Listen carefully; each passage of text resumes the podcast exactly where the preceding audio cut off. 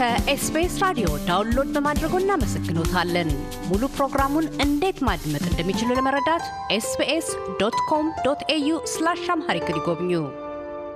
በአውስትሬልያ ኢትዮጵያ ባለስልጣን አምባሳደር ጸጋአብ ክበበው በአገር አውስትሬልያ የዲፕሎማሲ የሥራ ዘርፍ ላይ ከተሰማሩ አንድ የዘመን መቁጠሪያ ዕድሜ ሳያስቆጥሩ ሰሞኑን በጄኔቫ ቋሚ መልእክተኛና ባለሙሉ ስልጣን አምባሳደር ሆነው ተመድበዋል።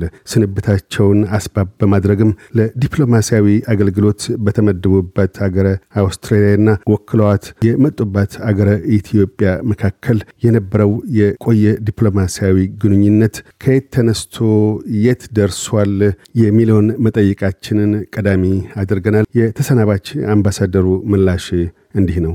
አመሰግናለሁ አቶ ካሳሁን ስለሰጠኝ እድል። ከመጣው እር ያለ ጊዜ ነው፣ ስድስት ወር ነው።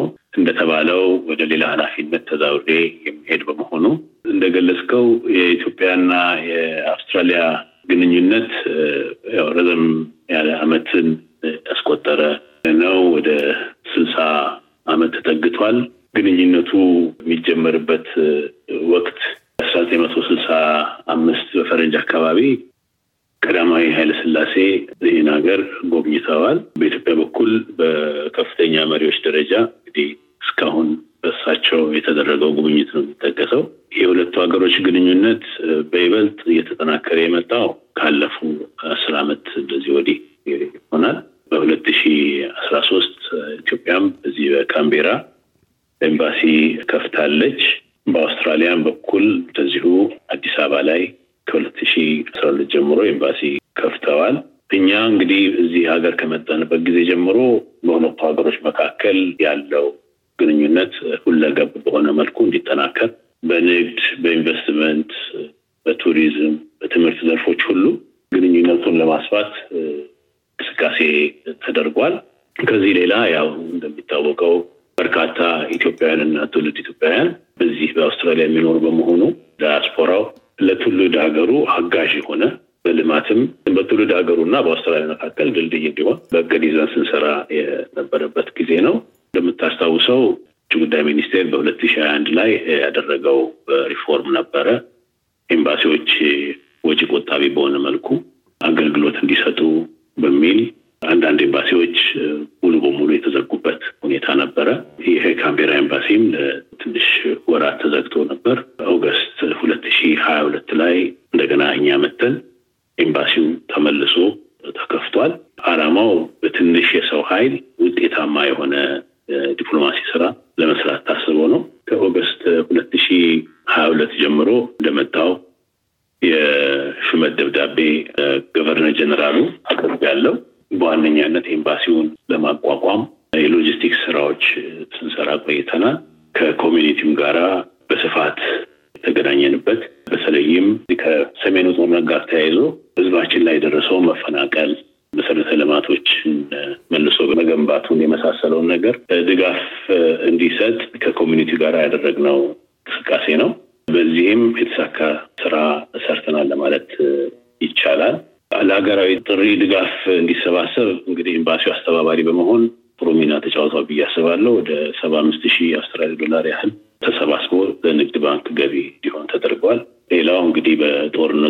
ምክንያት በአውስትራሊያውያን ዘንድ የተፈጠረ ብዥታ፣ በተለይም በመንግስት በኩል የነበረ ብዥታ ካለ እሱን ለማጥራት እና ለማለዘብ የተስተካከለ አቋም እንዲኖር የማስረዳት ስራ ተሰርቷል።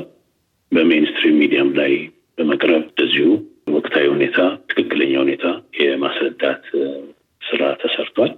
አጭር ነበር ግን ጥሩ ጊዜ ነበር ብዬ ለማለት እደፍራለሁ። የኢትዮጵያና የአውስትራሊያን ግንኙነት አንስተዋል። በእርግጥ እርስዎ ከአሁን በኋላ ወደ ጄኔቫ የሚያመራሉ። የአውስትሬሊያና የኢትዮጵያን ግንኙነት አሁን ካለበት ወደፊት አጠናክሮ ጎልብቶ ለማራመድ ምን መደረግ አለበት ይላሉ? በእርግጥ ወደዚህ ሲመጡ አንዱም ተልእኮ እሱ ስለነበር በኢትዮጵያና በአውስትራሊያ በኩል ያለው ትብብር በምን ደረጃ ከፍ ማለት ይገባል? ምን ተስፋዎች አሉ አውስትራሊያና በኢትዮጵያ መካከል ግንኙነቶችን ለማጠናከር? በእኛ እምነት አውስትራሊያ ብዙ መማር ይቻላል፣ ብዙ መስራት እና መተባበር ይቻላል የሚል እምነት አለ። በማዕድን ዘርፍ በተለይ አውስትራሊያ resource rich የሆነች ሀገር ነች። ብዙ expertise አላቸው። እኛም ሀገር በጣም ብዙ ያልወጡ ግን እንደሚገኙ የሚታወቁ ማዕድናት አሉን እና በዚህ ዙሪያ comparative advantage ስላላቸው ከእነሱ ጋር አብረን መስራት ጥሩ ይሆናል የሚል እምነት አለ። እንደምታውቀው በየመስከረም ወሩ ላይ Africa Down Under የሚል አንድ ኮንፈረንስ ያካሂዳሉ አውስትራሊያኖች በፐርዝ ምዕራብ አውስትራሊያ ላይ እና በዚህ ማዕድን ላይ ተመስርቶ የሚካሄደው በዚህ ኮንፈረንስ ላይ እኛም ያለንን የማዕድን ሀብት የማስተዋወቅ ስራ አጠንክረን መስራት ይኖርብናል። አውስትራሊያ ኩባንያዎችም ወደ ሀገራችን መጥተው ኢንቨስት እንዲያደርጉ መጋበዝ ይኖርብናል የሚል እምነት አለኝ። አውስትራሊያ እንደሚታወቀው ትምህርት ላይ ጠንካራ አቋም አላቸው። በርካታ ተማሪዎችን ወደ ሀገራቸው በመጋበዝ ብዙ ኢንካም ገቢም የሚያገኙበት ነው። የእኛንም ከፍተኛ የትምህርት ተቋማት ከአውስትራሊያ የትምህርት ተቋማት ጋር በማስተሳሰር በአቅም ግንባታ፣ በስልጠና፣ በምርምር ተጠቃሚ ለመሆን መስራት ይኖርብናል የሚል እምነት አለ።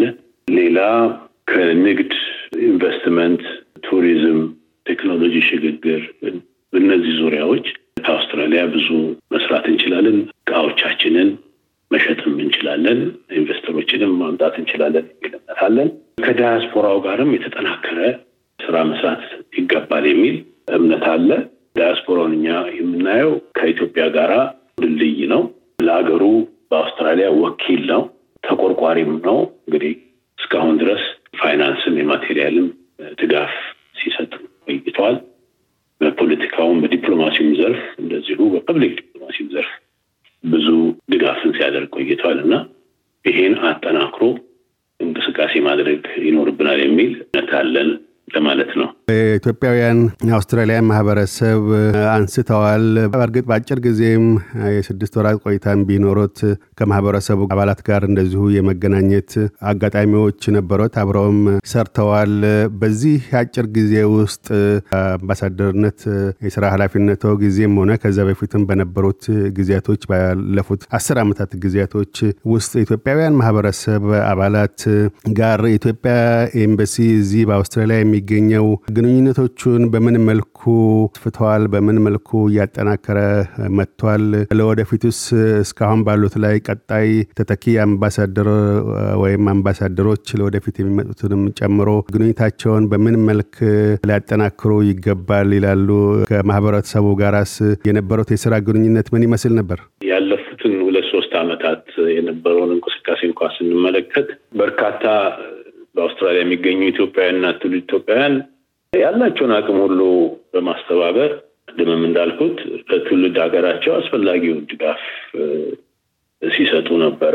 ለምሳሌ በሀገራችን የዚህ ኮቪድ አስራ ዘጠኝ በሽታ ሲከሰት የአንበጣ ወረርሽኝ ሀገራችን ውስጥ ተከሰተ ሲባል እንዲሁም ትልቅ ፕሮጀክቶች ሀገራችን ላይ ለሚካሄዱ ለምሳሌ ለታላቁ የኢትዮጵያ ህዳሴ ግድብ ፕሮጀክት፣ ገበታ ለሀገር ለሚባሉ የተለያዩ ፕሮጀክቶች እንዲሁም ደግሞ ባለፉት ሁለት ዓመታት በተካሄደው የዚህ የሰሜኑ ጦርነት ላይ በህዝባችን እና በመሰረተ ልማቶች ላይ የደረሰውን አደጋ ለመታደግ የተለያዩ የፋይናንስ እና የ material ድጋፎችን አድርገዋል።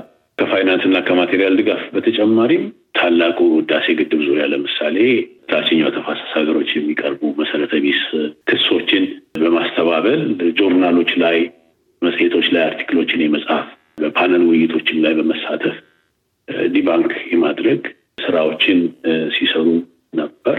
ምዕራቡ ዓለም ደግሞ በዚህ በጦርነቱ ዙሪያ የታየውን ግልጽ የሆነ ጣልቃ ገብነትም በማህበራዊ ሚዲያ ጭምር ላይ በሚደረግ ተሳትፎ የማጋለጥ እና የሀገራቸውን ጥቅም የማስከበር ስራ ሲሰራ ነበርና እንግዲህ እኛ ተመልሰን ኤምባሲውን ከከፈትን በኋላ ቅድም እንዳልኩት በጦርነቱ የተጎዱ ህዝቦችና ተፈናቅል የደረሰባቸውን ወገኖች የመርዳት የሀገራዊ ጥሪ ባስተላለፍንበት ጊዜ የተለያዩ ስቴቶች የሚገኙ የተለያዩ community አባላት ከኛ ጋራ በመሆን አስፈላጊውን ድጋፍ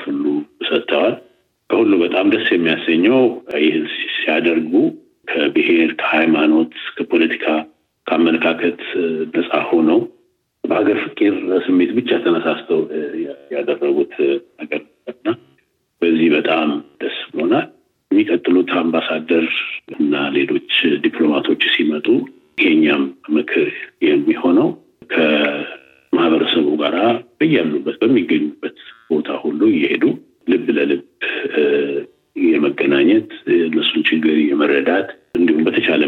ጥራት ያለው አገልግሎት ለመስጠት ራሳቸውን ተደራሽ ቢያደርጉ ጥሩ ነው የሚል ነው። አምሾር እንደዛም ካሉ የሚል እምነት አለኝ። አጠቃላይ ከዚህ በበለጠ ሀገራችንን በአውስትራሊያ ሕዝብ ዘንድ የማስተዋወቅ ሀገራችንን የተለያዩ ብሔር ብሔረሰቦች፣ ባህሎች፣ እሴቶች ባለቤት መሆኗን በአጠቃላይ ሀገሪቷን ገጽታ የመገንባት ስራ ይሰራል የሚል እምነት አለኝ። አመሰግናለሁ። ቅድም እንዳነሱት በተለይም በውጭ ጉዳይ ሚኒስቴር በኩል የአሰራር ለውጦች ተካሂደው በአነስተኛ ወጪ የኢትዮጵያ ኤምባሲ ግልጋሎቶችን እንዲያበረከቱ በውጭ ለሚገኙ ኢትዮጵያውያን አዲስ መመረት ሰጥቶ በዛ መልክ የተገበረ ነው። አሁን በርካታ ኢትዮጵያውያን በአውስትራሊያውያን የተለያዩ የሚያነሷቸው ጥያቄዎች አሉ። በተለይ ከዚህ ከአገልግሎት ጋራ የትውልድ ኢትዮጵያ መታወቂያዎች፣ የውክልና የመሳሰሉ የድጋፍ ደብዳቤዎችን የማግኘትና መሰረታዊ አገልግሎቶችን ቀደም ሲል በኤምባሲ በኩል በቀጥታ በመገናኘት በአካልም በመሄድ ወይም በፖስታ በመሳሰሉት ልውውጦች ይካሄዱ ነበር።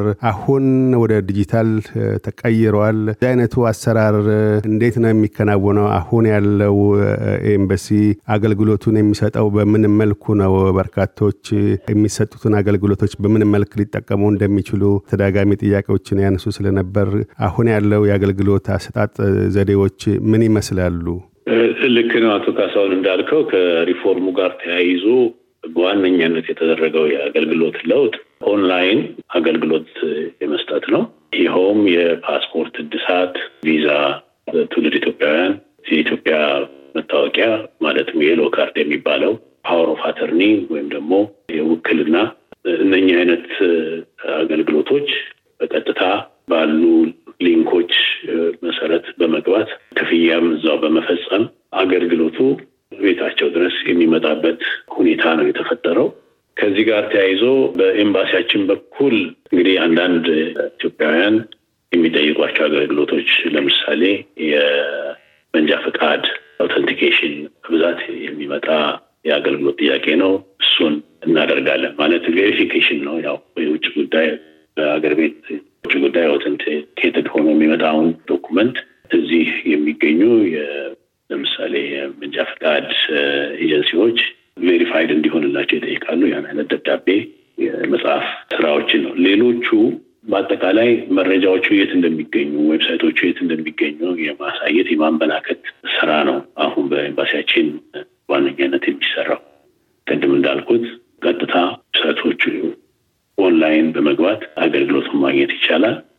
በኤምባሲያችን በኩል website ኣችንን በድጋሚ የተሰራ ነው ያለው። ልክ እሱ ባለቀ ሰዓት መረጃዎቹ በሙሉ በዛ ላይ ይለጠፋሉ። ከአሁን ተሰናባች አምባሳደርነት ከአውስትሬሊያ ወደ ጄኔቫ አምርተው በቋሚ መልእክተኝነትና ባለሙሉ ስልጣን አምባሳደርነት እንደዚሁ አገልግሎቶን ይቀጥላሉ። በአውስትሬሊያ በቆዩበት አጭር ጊዜም ቢሆን ስድስት ወራት ጊዜ ውስጥ በተለይ የአውስትሬሊያ ሕዝብ እንደዚሁ ከሕዝብ ጋር ካምብራ ባሉበት ወቅት የተለያዩ ሰዎች ጋር የመገናኘት በስራ ባህሪው ከአውስትራሊያ መንግስት ተወካዮች ጋር እንደዚሁ በአውስትራሊያ ኢትዮጵያውያን ማህበረሰብ አባላት ጋር እንደዚሁ ምናልባትም ከተወሰኑት ጋር በአካል ሌሎቹ በአብዛኛው በስልክም ሆነ በዙም ስብሰባዎች እንደዚሁ ለመገናኘት ችለዋል። በነኚህ ቆይታዎቹ በነኚህ ግንኙነቶቹ ወቅት መጨረሻ ስንብቶ ላይ ውስጡ ያሳደሩት መልካም ትውስታዎች ምንድን ናቸው? በስንብቶ ወቅትስ ለእነዚህ የማህበረሰብ አባላትም ሆነ ለአውስትራሊያ ህዝብም ሆነ መንግስት ጋራ የነበሩትን ቆይታ እና የስራ ትብብር አስመልክቶ መልእክቶ ምን ይሆናል? ማህበረሰቡም ሆነ የአውስትራሊያን ህዝብ በተመለከተ። አመሰግናለሁ። እንዳልከው እንግዲህ ሀገር አውስትራሊያ እግሬ ከረገጠበት ጀምሮ አሁን ተልእኮዬን እስከጨረስኩበት ጊዜ ድረስ የነበረኝ አጭር ቢሆንም ስዊት የሆነ መልካም የሆነ ጊዜ ነው የነበረኝ። በአብዛኛው እንግዲህ ያስተዋልኩት ምንድን ነው አውስትራሊያ ህዝብ ተግባቢ የሚባል easy going የሚባል friendly የሚባል እንደሆነ ነው ያስተዋልኩት። ከዚህ ሌላ ምናልባት በጣም የገረመኝ አውስትራሊያ በቃ የብዙ ባህሎች multicultural society እንደሆነ ምናልባትም ከሰላሳ percent በላይ የሆነው ህዝብ ከውጭ ሀገር ተወልዶ እዚህ ሀገር immigrate አድርጎ የሚኖር አይነት እንደሆነ ነው እና ይሄ እንግዲህ friendly የሆነ easy የሆነ easy going የሆነ ማህበረሰብ at the same time ደግሞ በስራ ላይ ጠንካራ የስራ ዲሲፕሊን እንዳለው አስተውያለሁ። አውስትራሊያ በጂኦግራፊ ከኛ አህጉር ትንሽ የምትርቅ ብትሆንም ከአህጉራችን በርካታ opportunity ዎች እንዳሉ ሀገራችን ላይ ብዙ በጋራ ልንሰራባቸው የምንችልባቸው እድሎች መኖራቸውን ቢረዱ ከኛ ጋር አብረው ለመስራት ሬዲ እንደሆኑ አይቻለሁ። ሁላችንም ይህንን መገፋፋትና ከእነሱ ጋር አብረን በጋራ መስራት እንደምንችል በበኩሌ ትምህርት ወስጃለሁ። በመጨረሻ ማስተላለፍ የምፈልገው መልእክት ቢኖር በተለይ ለትውልድ ኢትዮጵያዊ እና ለኢትዮጵያውያን ኤምባሲያችን ገና አዲስ ነው። እንደ አዲስ ነው የከፈትን ያለ ነው። አንድ አመት ጊዜ ለም ተዘግቶ እንደገና ድጋሚ ነው የተከፈተው። በሙሉ አቅሙ ለመንቀሳቀስ ገና ብዙ የሚቀረው ነው። ይሁንና ኤምባሲው ዲፕሎማቶች በአዲስ መንፈስ እና ተነሳሽነት ስራቸውን ለመስራት ዝግጁነት አላቸው። ዜጋ ተኮር ዲፕሎማሲ ነው የምናካሄደው። ይህ ማለት ኤምባሲው በቃ ቤታቸው ነው ማለት ነው። ለማናቸው ኢትዮጵያዊ ታያዳላ ሁሉም ኢትዮጵያዊ ቤቱ ሆኖ ለሁሉም አገልጋይ ሆነን ከኢትዮጵያ ጋር ድልድይ ሆነን የምናገናኛቸው ስርዓት ቁርጠኞች ነን። ይሄ እንዲታወቅልን እንፈልጋለን። ሌላው በመጨረሻ ስድስት ወር በነበረኝ ቆይታ ለተደረገልኝ መስተንግዶ ቅድም እንዳልከው ብዙ ሰዎች ጋር ምናልባት በአካል አልገናኝ ይችላል። ብዙ Zoom meetings ግን ነበሩኝ እና በዚህ ሁሉ ለነበረው ቀና በሆነ መልኩ ስራዬ እንዲከናወንልኝ ላደረጉልኝ ድጋፍና ትብብር ሁሉ ማመስገን እፈልጋለሁ። እንደተባለው ወደ ጄኔቫ move አደርጋለሁ። በእርግጥ በ geographical distance ምንለያይ ቢሆንም በአካል ባንገናኝም በመንፈስ አብሬያቸው ነኝ። እንግዲህ በዚህ በማህበራዊ ሚዲያ ዘመን ወቅት distance is not barrier። ስለዚህ ግንኙነታችን አይገደብም። በተቻለ መጠን ሁሉ ግንኙነታችንን ለማስቀጠል ጥረት አደርጋለሁ። ስለተደረገልኝ ነገር ሁሉ ላመሰግን ወዳለሁ። አመሰግናለሁ። ጸጋብ ክበበው ተሰናባች በአውስትራሊያ ኢትዮጵያ ባለሙሉ ስልጣን አምባሳደር፣ ስለ ቃለ ምልልሱ እናመሰግናለን። መልካም ጊዜ። አመሰግናለሁ አቶ ካሳሁን። እያደመጡ የነበረው የኤስቢኤስ አማርኛ ፕሮግራምን ነበር። የፕሮግራሙን ቀጥታ ስርጭት ሰኞና አርብ ምሽቶች ያድምጡ። እንዲሁም ድረገጻችንን በመጎብኘት on demand እና በኤስቢኤስ mobile app ማድመጥ ይችላሉ። ድረገጻችንን SBS dot com dot au Amharic ን ይጎብኙ።